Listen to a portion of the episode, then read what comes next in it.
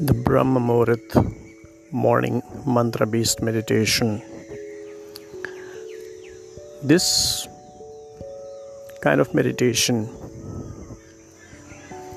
is been most ancient. The great seers, the rishis, the one who saw in the apostrophe, the one who saw the mantras with closed eyes in the bliss of the morning solitude. This is it. Mannatrayate iti mantra. That means the great, most ancient language known to man, Sanskrit. It proclaims mantra by very pronunciation of itself, it protects you. The first mantra, the first primordial sound, the most well accepted sound is Omkar, the complete sound. When you open your mouth and when you close your mouth, the most complete and the most shortest word. The first word, even the Bible proclaims, even the Srimad Bhagavad Gita proclaims. Etad alambanam shreshtam, etad alambanam param. Let's listen to the Omkar which is happening inside. This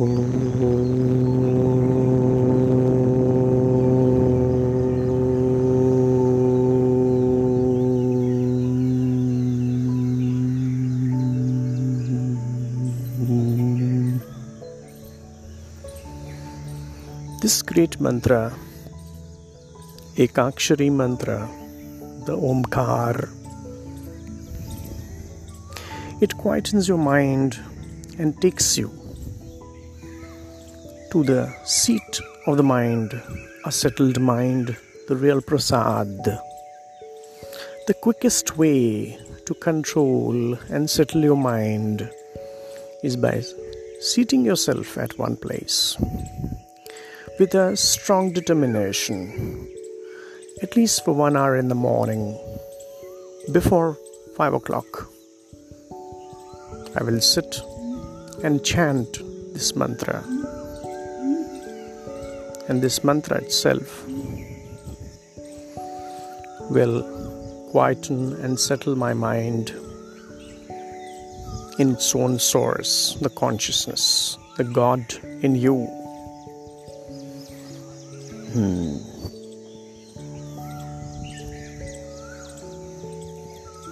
The morning times when the nature is peaceful, it helps us to completely take a dip in the scriptures, find yourself, renew yourself,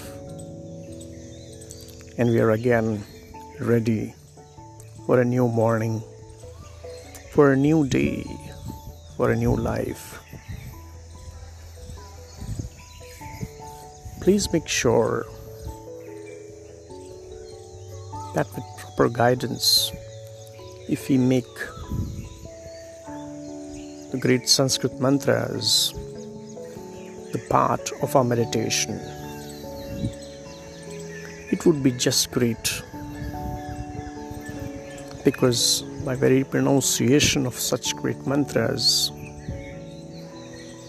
these mantras will protect you by keeping your mind protected, by keeping your mind settled, by keeping your mind quiet. From so many problems we can solve, by so many problems we can be out of and we can get rid of so many problems of our lives. So, here we find the greatness of the mantras.